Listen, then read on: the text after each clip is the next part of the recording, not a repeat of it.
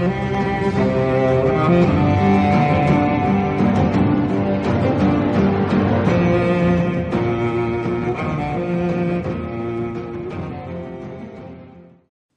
of Thrones è una serie TV che è stata seguita da circa 12 milioni di spettatori in tutto il mondo e io faccio parte di questi 12 milioni. Più precisamente faccio parte di coloro che aspettavano, devo ammettere con poca convinzione, lo spin-off House of the Dragon, ma devo dire che ho dovuto ricredermi.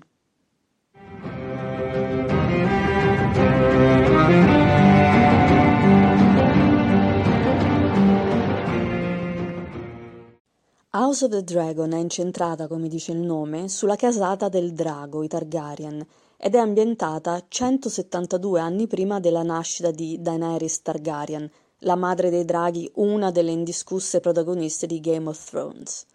Si svolge in un medioevo immaginario ancora più cupo proprio dal punto di vista della mancanza di luce di quello della serie madre, in cui la figura della donna è ben lontana da come siamo stati abituati a concepirla nelle otto stagioni passate, perché qui nessuna donna può in nessun modo salire sul trono di spade.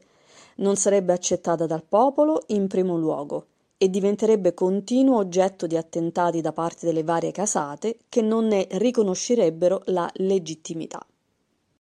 Malgrado ciò, il re Viserys, interpretato da un attore che ho trovato magnifico, Paddy Considine, è costretto a nominare la figlia Renira suo erede, perché suo fratello Daemon è come dire poco incline all'equilibrio e alla misura, per usare degli eufemismi, e mai sarebbe in grado di governare. Viene quindi nominata, sovvertendo ogni regola, sua figlia, che all'epoca aveva 15 anni. Ovviamente nominare Renira vuol dire dover fare altri figli con una nuova moglie, la prima era morta, perché re sa bene che cercheranno di ucciderla e gli altri figli servono come sostituti e garanzia del fatto che ci saranno altri eredi legittimi.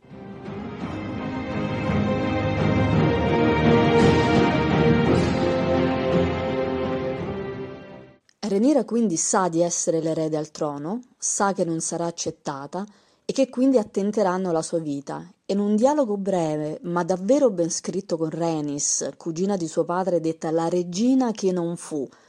proprio perché le è stato negato in quanto donna il trono, Renis le spiega in modo limpido che gli uomini da cui sono circondate, pur mostrando rispetto e reverenza per il fatto che loro due siano dei Targaryen, quindi appartengono alla stirpe più vicina agli dei, ecco, malgrado ciò, gli uomini preferirebbero dare fuoco a tutto il regno piuttosto che accettare che una donna sieda sul trono di spade.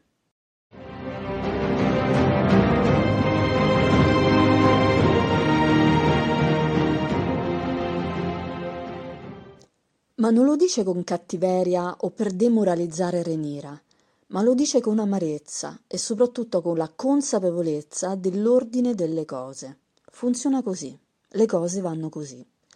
Renira ascolta e risponde che quando sarà sul trono lei creerà un nuovo ordine. E sarà grazie a questo nuovo ordine e grazie a queste parole che possiamo vedere ora Game of Thrones in un'altra ottica, sapendo tutto ciò per cui le donne 172 anni prima hanno lottato, conquistato e voluto fortemente.